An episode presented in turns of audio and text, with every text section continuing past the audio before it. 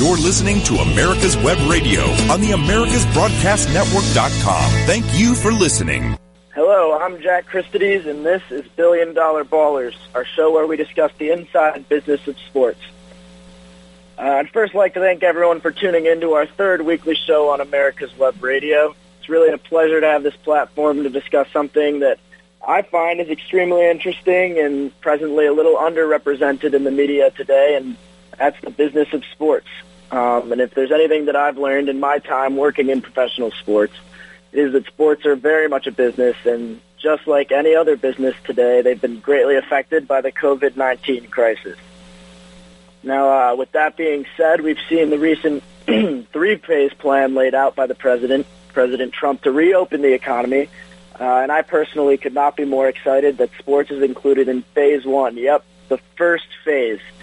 Uh, and this, this only goes to show the massive positive effect that sports can have on our nation's economy and our society as a whole. And to prove it to you, uh, we're going to talk a little bit today, in today's show about UFC. Yep, UFC is back. The first American sport to bring back live entertainment uh, this past week, we had two UFC cards, both taking place in Jacksonville, Florida. Um, I watched both of them. They're both extremely entertaining events. If you're not a fan of UFC, you should consider tuning in because this Saturday they have yet another card, another stacked card. Um, and if you love sports, this is as good as it's going to get right now, um, at least for a few weeks, if not a few months. Uh, and it's really great entertainment. So um, in this first segment, we're going to break down a little bit of the economics of the comeback of the UFC and how that is going to lay the groundwork for the return of many other sports in the hopefully the near future.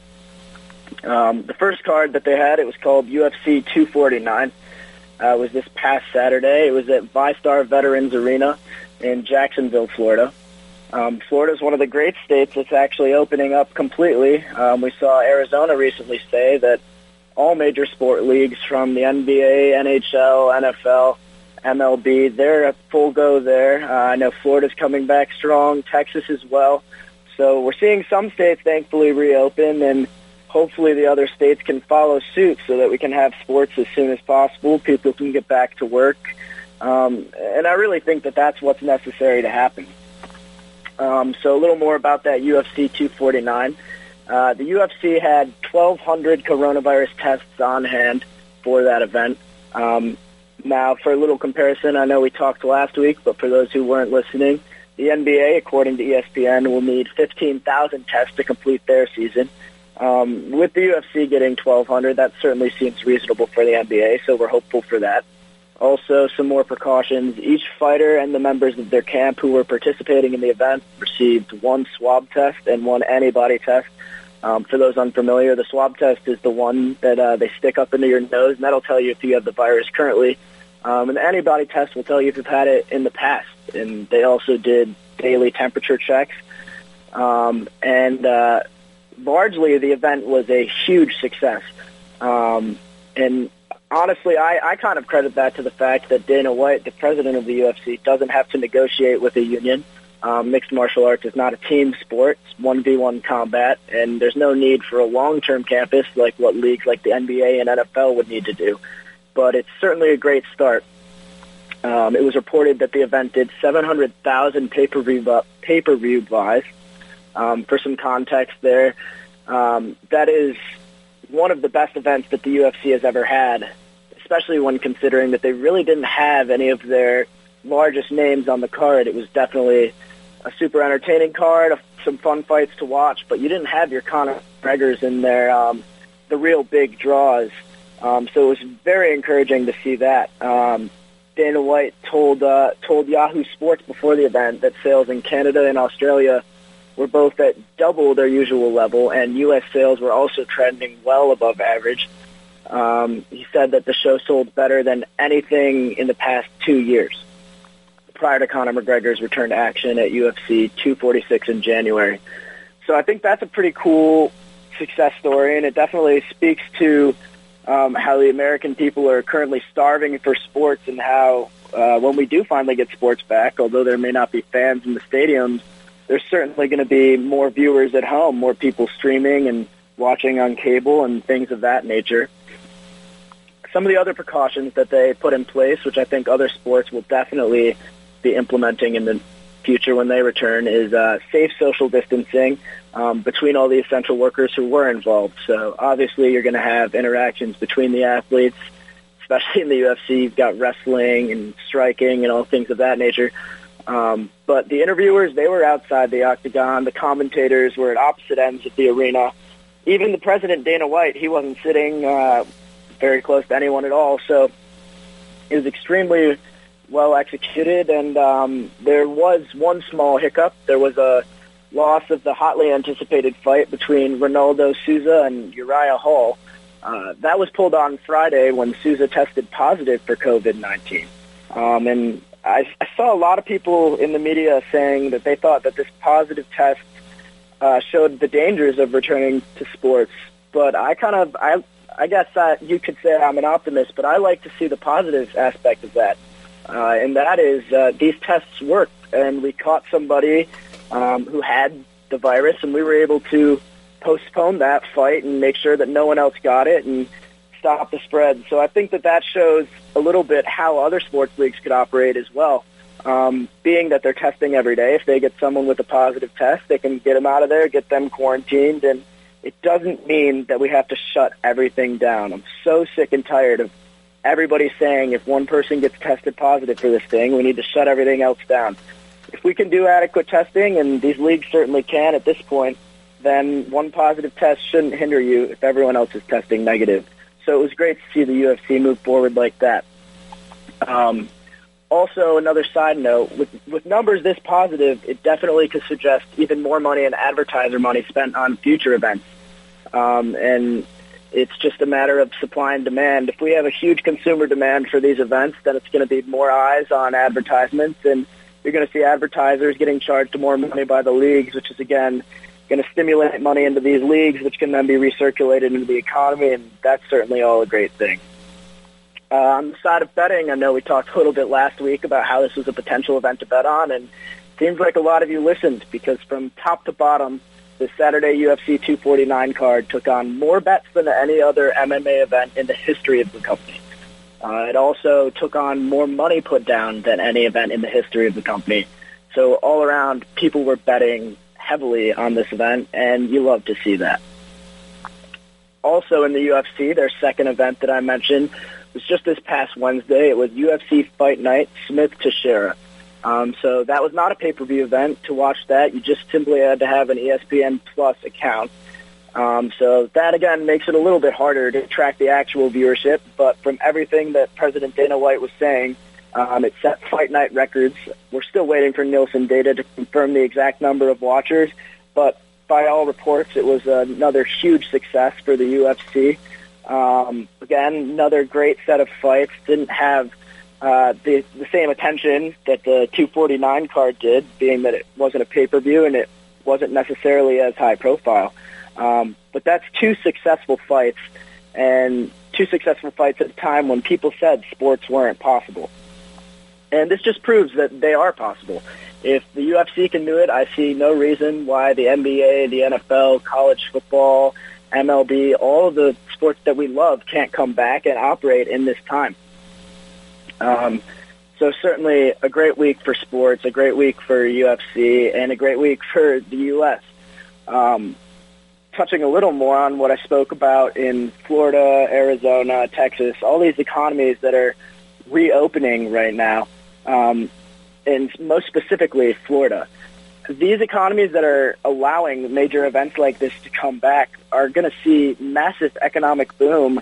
But a lot of these other places with governors who are insisting that we prolong the shutdown and and in the case of California, the LA mayor saying we even need to keep the shutdown until we have a total cure. Um, I just I think that that's really going to hamper those places, and and you can see it with Florida. It's a prime example. They just had two major events. Um, they got a huge endorsement from the president of the UFC, Dana White, who actually said that he's going to recommend to anybody that he's connected with and anyone in the sports world that if they're returning, go to Florida. Um, and like I said, that's going to boost their economy in major ways. And who knows? We've seen proposals from the NBA about their quote unquote campus lifestyle return, um, which is going to encompass teams essentially living throughout the rest of the season in one area and playing most of the games in a handful of arenas in that area. Um, they've been talking about doing Disney World in Orlando. Um, so that could be another big win for Florida. And again, it's all because their governor allowed them to open up and um, and host these events.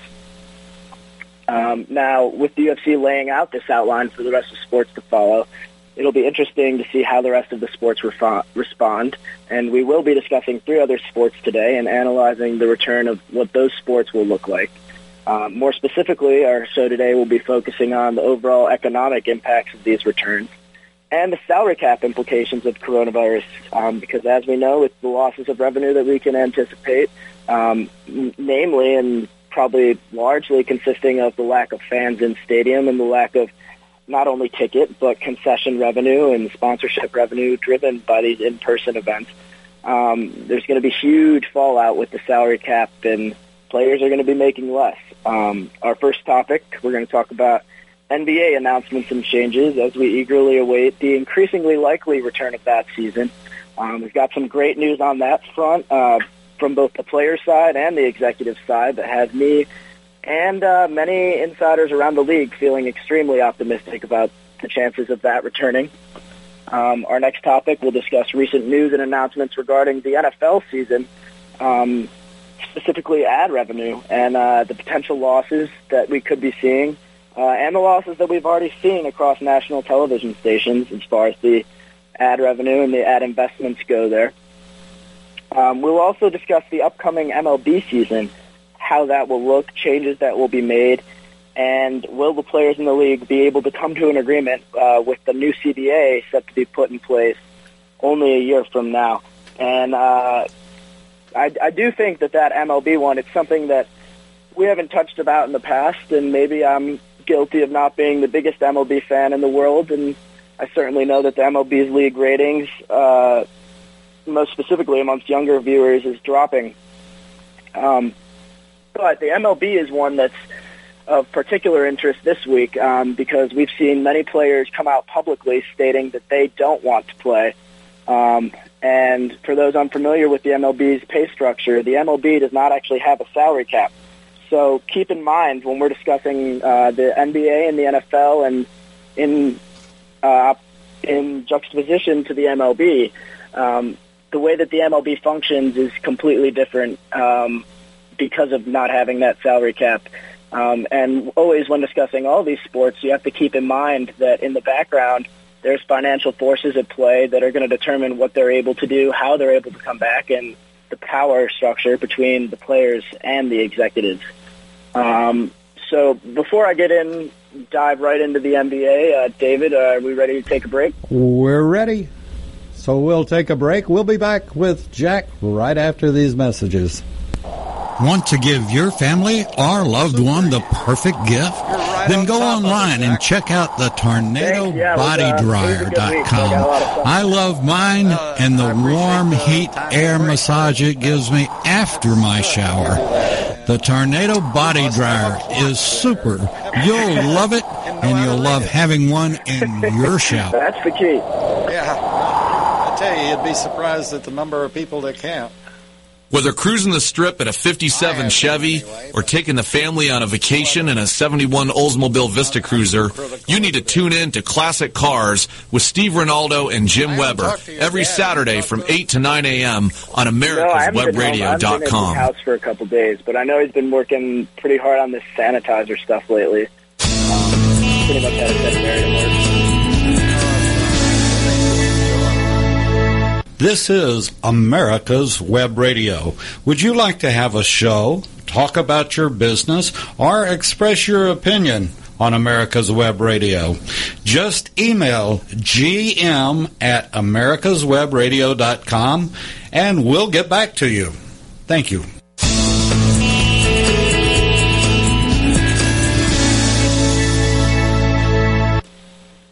Welcome back to Billion Dollar Ballers. I'm Jack Christides, and in this segment, we're going to discuss NBA announcements and changes as we eagerly await the increasingly likely return of that season. Yep, I said increasingly likely. So in regards to that likelihood and why it's increasingly likely, it's not just me that's saying that. Some of the league's brightest stars, LeBron James, Chris Paul, Anthony Davis, Kevin Durant, Giannis Antetokounmpo, Kawhi Leonard, Steph Curry, Dame Lillard, and Russell Westbrook. Wow, that was a mouthful. That's a lot of star players, and all of those star players hopped on a conference call this past Tuesday. Um, about 10 All-Stars, and every single one of them presented at a united front and made a public announcement stating that they believe the league should resume play.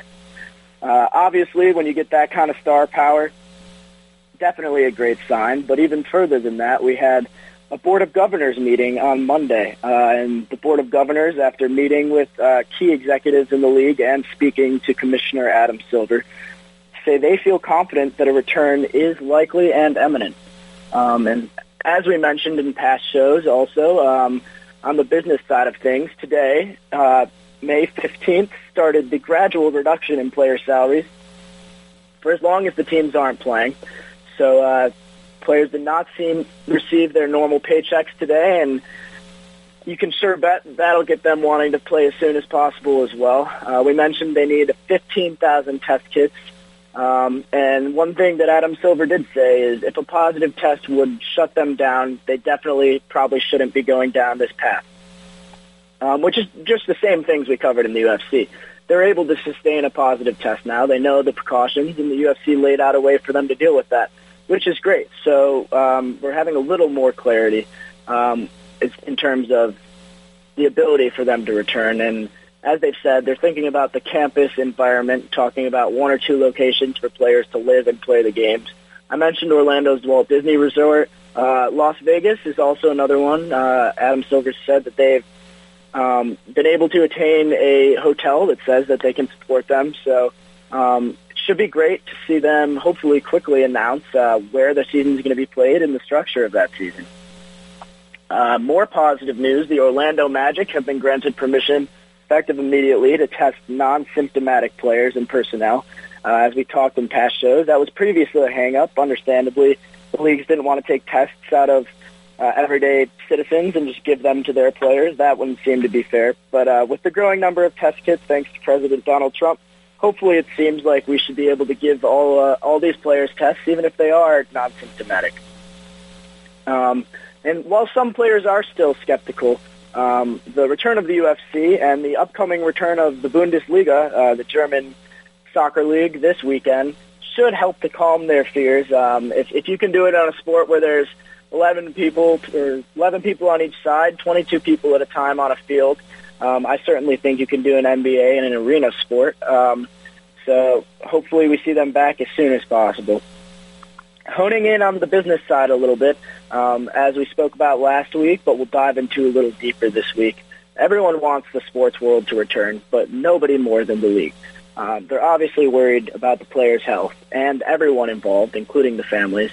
Um, but the league revenues have essentially dropped to zero. Um, and that's having a huge impact financially on the team business and the arena business. Um, with that being said, even with the return of the league, game night income from fans accounts for roughly 40% of the league's annual revenue. Drawing focus to concerns of the financial consequences of a canceled season, um, how that could potentially affect salary cap, free agency, future earnings, and the very existence of the current collecting, collective bargaining agreement. Um, uh, more specifically, a return, although it would not uh, necessarily be able to recoup that 40% of the league's revenue lost from game night income, it would fulfill a lucrative television contract, um, which is going to net the league roughly $2.7 billion annually. Uh, that's nearly 30% of the total annual revenue of more than $8 billion of the NBA. Um, and there's also a strong recognition that there are thousands of jobs impacted by the NBA. It's not just the players and the basketball staff. When you include the day of game arena workers, the NBA is responsible for roughly 55,000 jobs. Um, that goes to the earlier comments about recognizing that while the virus is a dire public health issue, it's also shutting down this economy. Um, and I think that's why the league has an obligation to resume play in a safe way and to look at every potential way of doing so. And thankfully, that's what they're doing right now. Um, touching on some measures, if you didn't listen the past few weeks, that the NBA has already already instituted, the top 100 executive salaries have been reduced by 20%. Um, and that gradual reduction, withholding 25% of each player's paycheck, began today. Um, so they're doing what they can with what little money they have left, and hopefully they're able to kickstart the league soon. Now, between television rights, corporate sponsorships, merchandising, and game night revenues, uh, the league would lose north of $1 billion um, if they don't bring back this season. And this doesn't even include a reduced or canceled postseason uh, or the fallout of the ongoing rift with China. So if you're unfamiliar with the problems that the NBA has had with China recently, um, definitely a fascinating story. CCTV. Uh, CCTV is the state TV in China. Um, they have an agreement with the NBA. It's a five-year agreement um, worth $1.5 billion uh, to remain the league's exclusive digital partner in China. And it's the NBA's largest partnership outside of the United States. So as you can imagine, it drives a lot of their revenue. Um, and China's a huge market. Now, unfortunately, um, this uh, conservative estimate of about $500 million revenue a year um, was immediately canceled following Daryl Morey, the general manager of the uh, Rockets, tweeting uh, several months ago in support of the Hong Kong protesters. Now, uh, he did that. China immediately stopped airing all NBA games. Um, they stopped selling NBA merchandise, and essentially it's been a whole ban on the NBA in China, which, as you can imagine, has not been great for the league's finances. So we have the huge hit that they took uh, due to what's going on in China, and China recently announced it has no plans of resuming airing NBA games.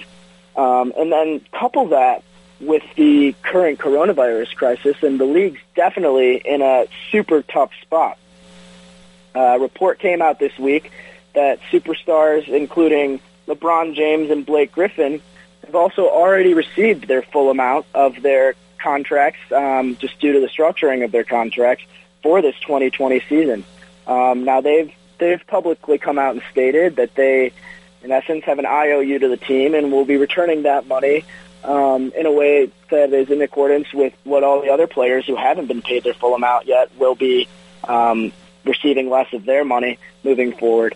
But it's definitely just it's definitely opens your eyes a little bit to how much money the NBA is losing, how much they have already lost, and the potential impacts of this. Um, we're talking, if you add all of the numbers and the stats I've thrown at you, and I know it can be hard to necessarily keep track of all of those, especially when I've got so much material to cover, but we're talking about close to $4 billion in revenue, about 50% of um, their total revenue lost. And if you think that these teams are going to be able to take a 50% revenue hit and continue to pay their players the amount that they want to and continue to raise the salary cap, um, and quite frankly, you're out of your mind. There's just no way that the league can sustain this. Um, and if, if you see players making less money, it's just going to exacerbate the problems that we have currently. Um, we've seen a lot of players sitting out games, doing um, the designated rest days. Kawhi Leonard is one of the players that's super famous for it. Um, and the less the players are making, the less motivated they are to play every game, the less motivated they are to give you the show that you need. And um, it, it's just it's horrible for the sport. It's horrible for the exposure of the sport. Um, and as I'm going to get into here, it's it's horrible for your local economy as well. Um, so home games generate a stream of revenue that trickles throughout the city, impacting arena workers, public transportation, nearby bars and restaurants, hotel occupancies, and a million other things that you would never think of um, when you're watching your average NBA game. Um, so the loss of the rest of the NBA season and any potential playoff games, in addition to scheduled concerts, which you might have in any of your local arenas, could have a wide-ranging effect on your local economy. So this isn't just an issue for the leagues and the players and the national economy, but it can hit home more than you would think uh, right in your neighborhood. Um, one thing that many fans may not be aware of is that cities have what's called a spectator fund, um, which essentially is a self-sustaining account that allows them to avoid using the general fund to pay for any bills for sports facilities and operation costs. So we're talking construction, um, the traffic cops that you need to maneuver around these large events, um, the infrastructure that needs to be put in place if you're hosting a Super Bowl or an NBA Finals or a college football championship. All of these things cost money, and a lot of that could end up being taxpayer money if these spectator funds dry up. Um, and after doing some research and hearing from some experts, um, everything that I'm hearing is that even with the return of the NBA season, uh, with if there are no fans, which uh, I think it's pretty safe to assume there won't be fans, this spectator fund could potentially dry up entirely, and then it's going to dip into the general fund of your city. Uh, obviously, that's not going to be great for the city as a whole. Um, so, aside from obviously the people coming into watching the games, spurring local businesses, your average restaurants and hotels, things of that nature, your actual city's government is going to be losing money um, as a result of this shutdown. Uh, it's super unfortunate. Obviously, it was necessary to shut down sports for a while, um, but uh, it's it's imperative that we get these sports back running so that we can support our local economies. Because uh, that's really the first step. If your local economy is collapsing and you have problems within the leagues and your national economies, it's just going to be exponential in the amount of time that it's going to take for us to actually get back to normal. Um, we're at a point where it's no longer about people just getting sick, which is very unfortunate. But we have to start thinking about the greater picture and and how long we're going to let this cripple us from an economical perspective.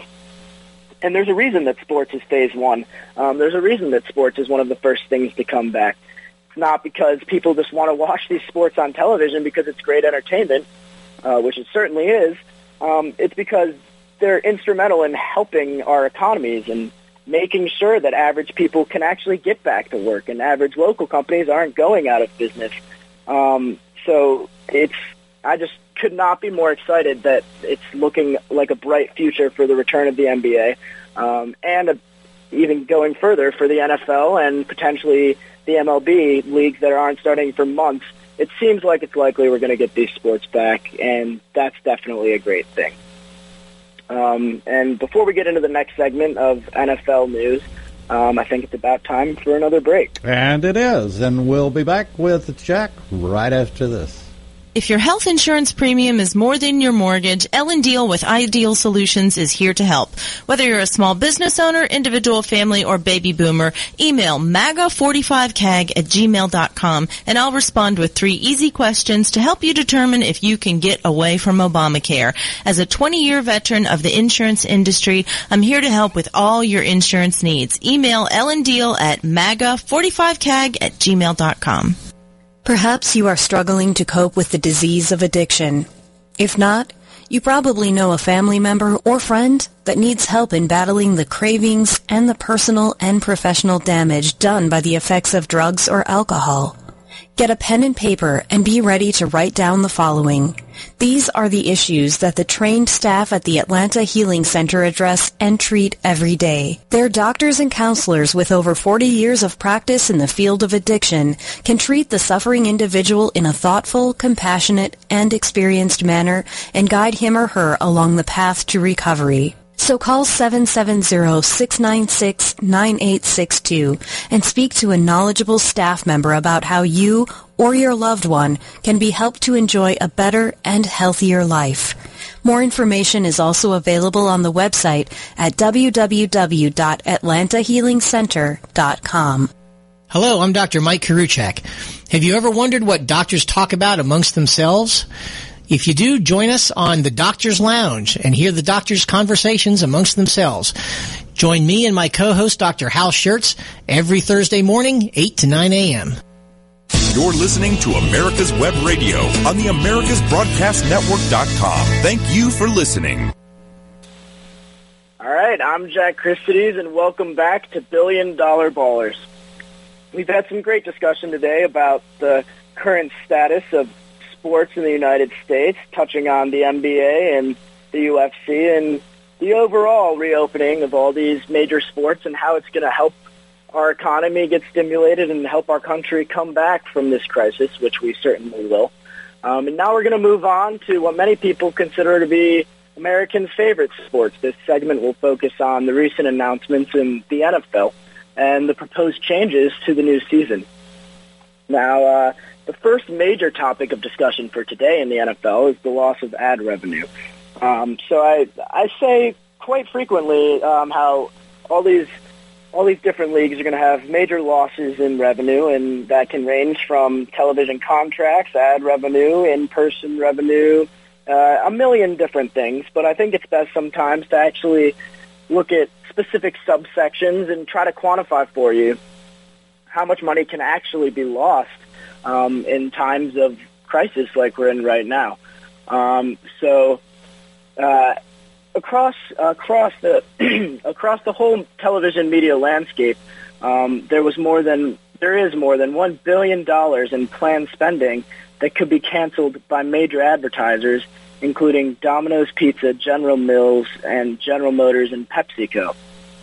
Um, now, obviously, a billion dollars in lost sports advertisements might seem like a large number, um, but it gets even bigger when you look at the ad revenue lost across all national television amounts.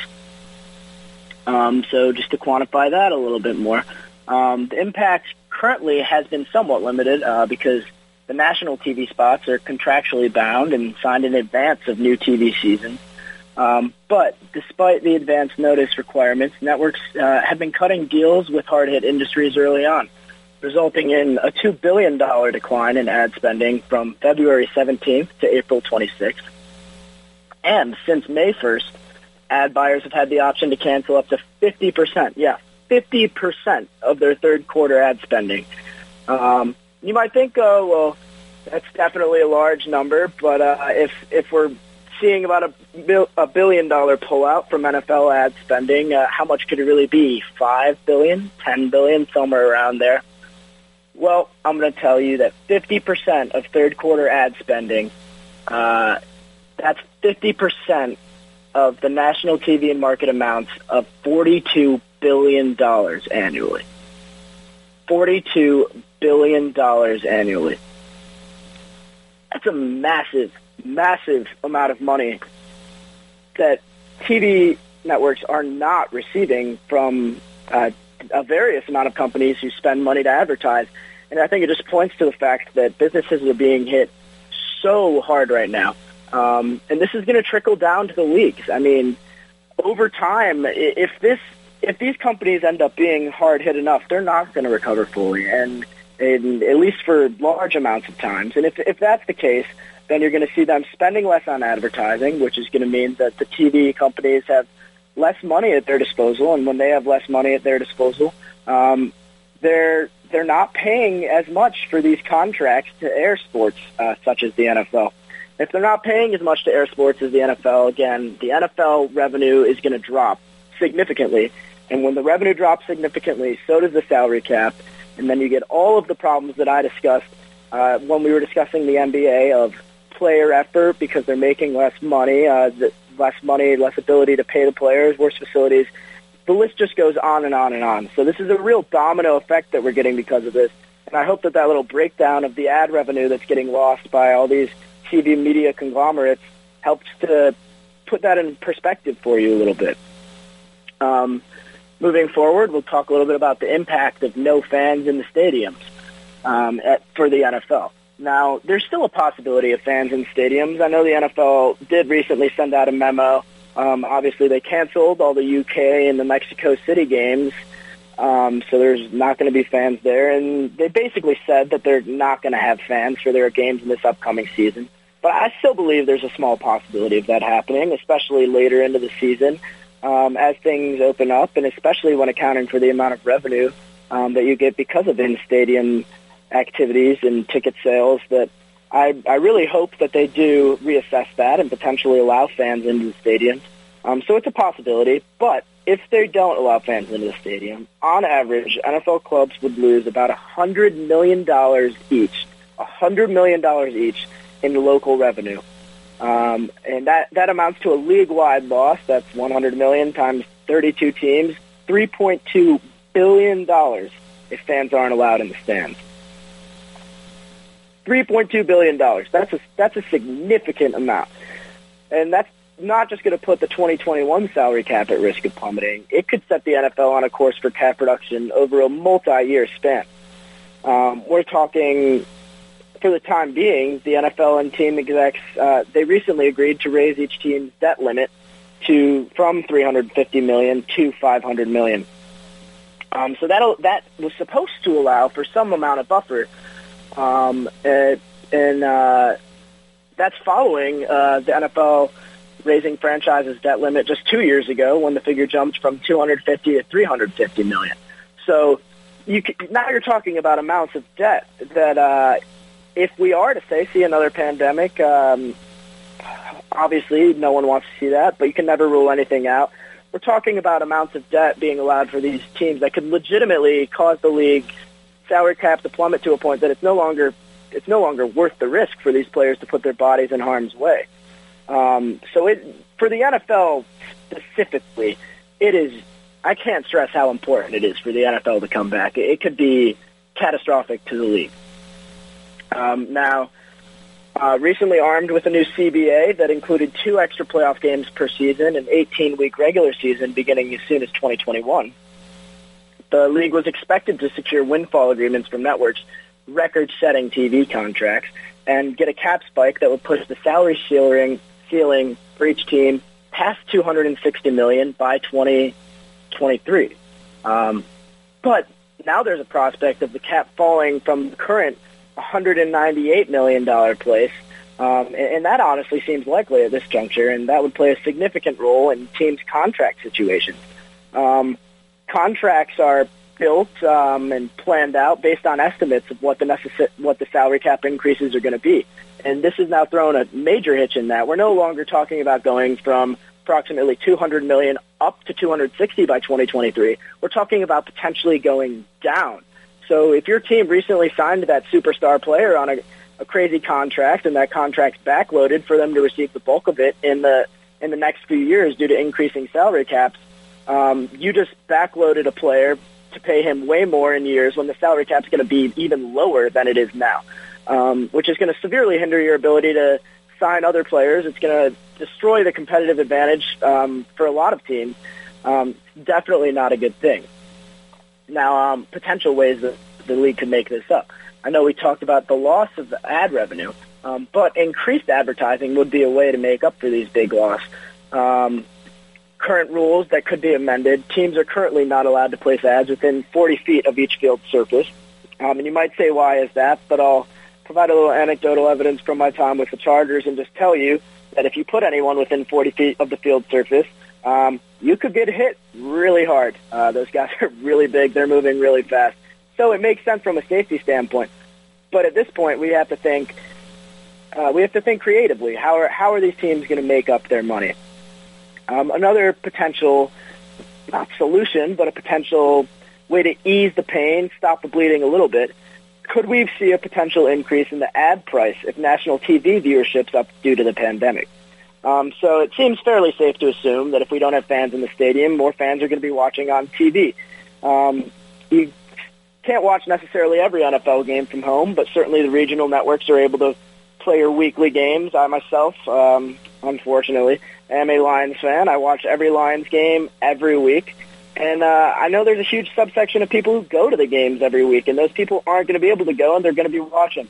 So it stands to reason um, that there may be some renegotiation of these ad prices if there is uh, a large enough jump in viewership that there was that much more value provided to these TV companies. Um, so, so that's a potential way to stop the bleeding a little bit, but there's still going to be massive fallout regardless of what happens. Um, as we talked briefly about last week, um, there's been discussion of games on Saturday. Um, again, that's definitely dependent on what happens with, with college football. But what that would look like, it would most likely entail making specific games available on Saturdays exclusively via Amazon Prime or ESPN Plus, any number of other streaming platforms paying a premium for that content. Um, that would entice fans and and get them to turn in and premium to watch those games. So that could be good for all parties involved as well. Um, that's another potential way to ease the bleeding. Um, those games would then be removed from the Fox and CBS Sunday inventory, um, with the networks receiving a rebate and with the NFL expecting to make back that cash and more cash um, with the next wave of broadcasting deals. So uh, that's one way to ease the pain on not only the NFL but also on the networks. I think that that's probably pretty feasible moving forward um, as we get massive surges of people, as we've seen in the uh, in the UFC where they set record numbers, massive surges of people watching sports um, on their streaming and cable services.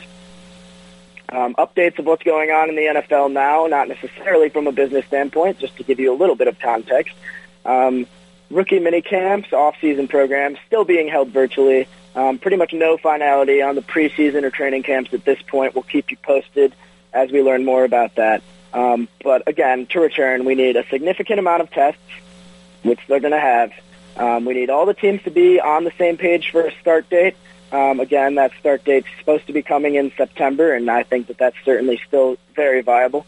Um, and um, last but not least, NFL team owners are expected to discuss the reopening of team facilities during their virtual league meeting on May 19th. So we'll have the updates for you next week on that meeting. Now, I know I said this segment was going to be about the NFL. I guess maybe I misspoke slightly. This segment's mostly about the NFL, but we're going to touch very briefly here on the XFL. Um, XFL 2.0, if you want to call it that. Now, um, the XFL recently filed for Chapter 11 bankruptcy protection in April due to the coronavirus, and it seemed like the league was doomed to fail. Um, but a new report has come out saying that they're looking to find a new owner. So the XFL is for sale and may may live on. Some positives about the league: it had 46 million in revenue during the season, nearly 20,000 average in attendance, and uh, 1.9 million average broadcast viewers. Now, those are pretty promising numbers, specifically the broadcast viewers number. Um, that's a lot of viewers listening or listening and watching the league. Um, so I know I've expressed my skepticism for that league in the past, um, but uh, there, there's a chance that we could see a new owner of the XFL, and who knows if sports fans really are this hungry for content, which it seems that they are um, with the numbers we've seen in the UFC. Maybe now is the perfect opportunity for a secondary football league to make a dent in the market um, and capitalize on this excess of viewers. So that'll definitely be interesting um, to see. Hopefully they get a new buyer, and maybe, just maybe, we'll finally get a league other than the NFL um, that works out. Uh, personally, I doubt it, but you never know. People want to watch their sports more, now more than ever. Um, so before uh, before we launch into our final segment, which is going to discuss the upcoming MLB season um, and all the intricacies of that coming back and why that's different from the NFL and the NBA, I think it's time for one last short break. You got it, and we'll do it right now. If your health insurance premium is more than your mortgage, Ellen Deal with Ideal Solutions is here to help. Whether you're a small business owner, individual family, or baby boomer, email MAGA45CAG at gmail.com and I'll respond with three easy questions to help you determine if you can get away from Obamacare. As a 20-year veteran of the insurance industry, I'm here to help with all your insurance needs. Email Ellen Deal at MAGA45CAG at gmail.com. In 2009, the membership organization Docs for Patient Care was founded. People all around the country wanted to participate in the efforts of this group, and they wanted to join, but they were unable to do so unless they were physicians. It's for this reason that the Docs for Patient Care Foundation was created. Now, everyone can join the fight and become a member of an organization created by doctors for patients dedicated to fighting for your healthcare freedom and preserving the doctor-patient relationship. While you're at your computer, please go to www.docs4patientcarefoundation.org. That's www.docs, the number four, patientcarefoundation.org and make a tax-deductible donation and join the fight along with us. Thank you. You're listening to America's Web Radio on the AmericasBroadcastNetwork.com. Thank you for listening. Welcome back. I'm Jack Christides. Welcome to the final segment of the day for Billion Dollar Ballers. Uh, in this segment, we're going to discuss the upcoming MLB season, how that's going to look, changes that will be made, and will the players and the league be able to come to an agreement with the new CBA set to be put in place only a year from now. Um, so a lot to cover for the MLB, trying to make up for a little bit of the lack of coverage in the past couple of weeks. But let's face it, baseball is probably not as popular as the NFL or the NBA anymore. Um, but it doesn't mean that there aren't a lot of interesting business things going on in the background um, because there are. So the MLB, uh, the MLB and its fans currently still uncertain of exactly what the season will look like and the precautions that will be taken regarding the coronavirus. Um, it's really one of the most fluid situations in all of sports right now.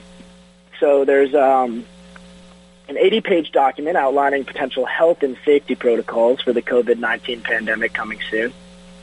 Now, uh, the document addresses testing, guidelines for travel and lodging, how the league would react if and when a player or staff member tests positive for the coronavirus, amongst other things.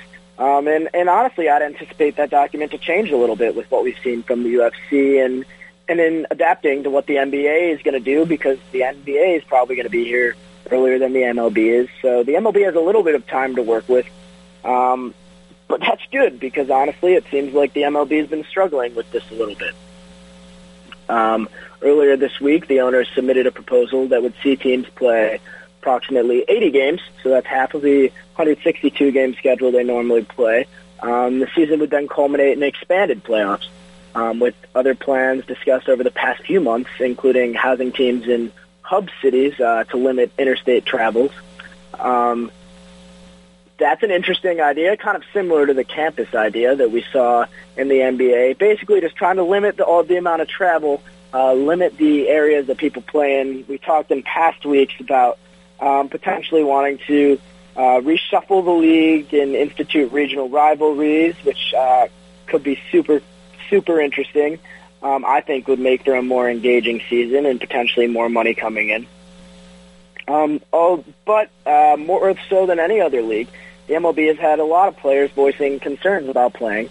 Um, specifically, uh, and we'll go into a few more examples before we end this segment, but Washington Nationals reliever Sean Doolittle, uh, one of the most thoughtful players in the league. He's on the Players Commission. He's he's very involved. He's voiced and tweeted about his concerns to the league's approved plan, um, the plan that has backed up the start of the season from its original opening day start of March 26th.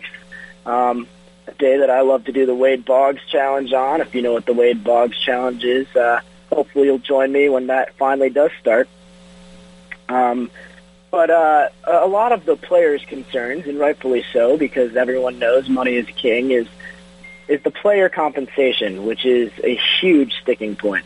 Um, uh, it's a unique scenario because uh, contracts again are fully guaranteed in the MLB, um, and there is no salary cap. And one thing that you might not know, and we're going to quickly do a brief MLB history lesson here, is that technically the MLB is not a league. Um, now I know what you're thinking. It says Major League Baseball. It's literally in the name. But uh, the MLB is more of a club system in the way that European soccer, for example, exists. Um, and um, the, the history lesson that we're going to have here is that uh, way back when, we're talking about uh, 150 years ago, many people don't know that originally baseball teams were actually constructed as independent clubs, uh, and they played other clubs. And, and that was a very different system than the current MLB, but shared a lot of similar, similarities. Um, so over all of these years, the MLB has evolved into the current league system that you see here, but they still maintain that club structure. Um, and one of the places where you very clearly see that is with their lack of salary cap. Um, if you have a league structure, it generally means that all of the teams are under the umbrella of the league, and because of that, the salary cap is divided up equally amongst the teams. But because of the lack of the salary cap, it's what allows teams in large markets like the New York Yankees to consistently outspend other teams and uh, and put forward a team that, is, at least in the Yankees' case, in the Red Sox case, is pretty consistently full of star power and stronger. Um, not really the show's job or um, or my ambition to to talk about whether I think this is a better system than the league system, but it is a different system. Um, and with a different system comes a whole different set of rules and reactions to things like a pandemic. So uh, the way that owners have, uh, way that owners and leagues uh, and the league and the players have all been addressing this is definitely slightly different um, than the way that the NBA and the NFL have. Um, owners will seek less than the originally suggested prorated pay for players. Um, so um, previously on March 26th, the NFL, uh, the MLB, had been contemplating the shorter season, and actually announced that they would do a prorated season. Um, so essentially, they'd pay players half of their salaries because they were going to play half the games. Um, and uh, that already uh, was a problem for some of the players. Blake Snell, the Tampa Bay Rays starter and 2018 Cy Young winner, said Wednesday night that playing for anything less than his full $7 million salary is, quote, just not worth it. Um, he cited safety concerns uh, amid the pandemic, and uh, he didn't even want to play for the prorated amount. So you can imagine the fallout that's come now that the owners have backed up off that prorated amount, saying that they have a situation where um, they don't believe that the prorated amount would allow them to actually make a profit. Um, and they don't believe that if uh, they believe if, if they had a loss in revenue, it doesn't make sense to go forward with the season.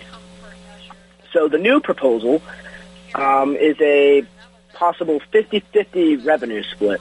Um, extremely unpopular proposal amongst the players. Um, the players' side has been adamant uh, about the prorated amount, saying that if you do a 50-50 revenue split, you're in essence instituting a salary cap, um, which again is not how the MLB is supposed to be structured. Um, so uh, you see more contention between the players and the executives and the owners and the MLB than you have in any sport. Um, without in-stadium revenue, at least at first, this is going to amount to a serious, huge pay cut for all the players, um, significantly more than the prorated amount would. Uh, and quite frankly, it's understandable as to why they wouldn't do that or wouldn't want to do that from a player's perspective. Um, unfortunately, because of the dynamics of the situation, we now have a situation where the owners could, whether or not they're bluffing, I'm not positive, but they could choose to say, we're not going to reopen. Uh, of course, uh, the commissioners controlled by the owners. The commissioners at the whims of the owners. If the owners collectively decide they don't want to play, there's really nothing that says they have to. Um, they could simply say, with the econo- uh, the economy being what it is and the economic fallout of this crisis, um, there's not going to be gate receipts. There's not going to be enough revenue coming in, and uh, the owners could sh- they could shut down the rest of the MLB MLB season. Um, and I think that baseball may be the only sport, uh, the only sport that I can think of at this present moment where that's actually the case that the owners would prefer not to have a season. The optics of this uh, obviously could not be worse. If you shut down the season, the players are going to be extremely upset. The TV companies are going to be extremely upset. But with the MLB essentially operating at a club system, it does make sense uh, for for all the owners to only move forward if they think they can make uh, make revenue, make money. Um, so the whole thing is a mess. Uh, it's it's just it's really unfortunate how it's played out in the MLB this way, because like I've said, there's so many positive economic impacts both locally and nationally of bringing back sports, and of course that inc- includes baseball. Um, but this is sometimes what can happen if you privatize sports to the extent of a club system. We've seen in European soccer currently, for example, um, the whole what they call their transfer market, their buying and selling of players, be completely interrupted due to the coronavirus as the teams have less money to function. So what they're doing over there, um, instead of stopping their seasons, they're continuing. Um, they're just not going to be spending money on new players, which I could definitely see translating to the MLB. This is you got to remember. This is actually when the MLB teams buy players. This is actually the owners paying that amount for the players. Now that that amount, obviously, it's not directly out of their pockets in all circumstances. A lot it's coming from their revenue that they're earning. It's why the Yankees can spend more. They're making more revenue. They're the biggest brand in the world. Um, but it's very different from an NFL or an NBA where you're paying amounts uh, distributed by the league for salary cap amounts. You're actually in the MLB. You're actually, in, as an owner, paying for the players. Um, so it's it's a totally different structure, and it throws a huge hitch in the way the way that things are operating. So I, I again, I like to be an optimist. I'd still like to hope that there will be an MLB season moving forward. But as of now, I'd say it's the only sport where there's any chance that there won't be a season, um, and that's extremely unfortunate. Now, I know I talked last week about potentially bringing in some different sports to talk about. Um, namely, I talked about speaking about NASCAR and and uh, the PLL lacrosse league and things like that. Um, I think we're going to push NASCAR to next week's show. We don't necessarily have enough time to talk about that. I know there are probably more NASCAR fans out there than there are lacrosse fans, but I would like to briefly, before the show ends, touch on uh, the return of lacrosse. Um, so the PLL Championship Series. Um, what this is, it's powered by Ticketmaster. It is uh, from July 25th to August 9th. They're going to be airing on NBC and NBC Sports Network and NBC Sports Gold. They're going to be airing uh, a tournament structure as opposed to their normal league structure um, of lacrosse games, which I think it's pretty interesting to see a league completely adapting their entire model. They uh, they recently had their draft this past week, um, and they're again shifting from a normal season to a tournament model. Do I think that this is something that other leagues are going to institute? No, um, I don't think it's necessary for other leagues. But when you talk about um, leagues that are bringing in smaller amounts of revenues that don't pay their players as much, um, it's a very creative way for them to still hold an event, keep the visibility of the sport going, um, and and I think it po- points to sports such as tennis, uh, golf, teams where you already have this tournament structure. I think that that's a lot easier to execute right now than an actual whole season. Um, I know that certain golf events and certain tennis events have already announced they're coming and doing their tournaments as scheduled. Um, again, we have the Tiger Woods, Tom Brady, Peyton Manning, Phil Mickelson event coming up this next week, I believe. Um, and and that'll certainly be a great event. And again, it's just we're trying to get as many sports out there as we can for the benefit of not only the sports but the economies. And uh, these tournament structure structures are a great way to do it. Um, and it's why you're going to see again your golfs and your tennis, and now your lacrosse on TV. Um, so that's definitely a great thing. Um, so with that, uh, we're looking forward to another great show next week. As always, thank you for listening on America's Web Radio. And this has been Billion Dollar Ballers. I'm Jack Christides, and hopefully we can have you listening next week. By the way, Jack, I want to mention that uh, folks that are listening and interested, if you'd like to participate in the show by sponsoring it, or um, if you want to send a comment about it, send it to uh, Jack at americaswebradio.com or if you're interested in we've got a heck of a special going on right now on advertising and letting folks know that you're back with your doors open ready for business be it locally or around the world. We touch everybody and literally around the world. So let us know if we can help you. And um, jack thank you for another great show and i look forward to next week you're listening to America's Web Radio on the AmericasBroadcastNetwork.com. Thank you for listening.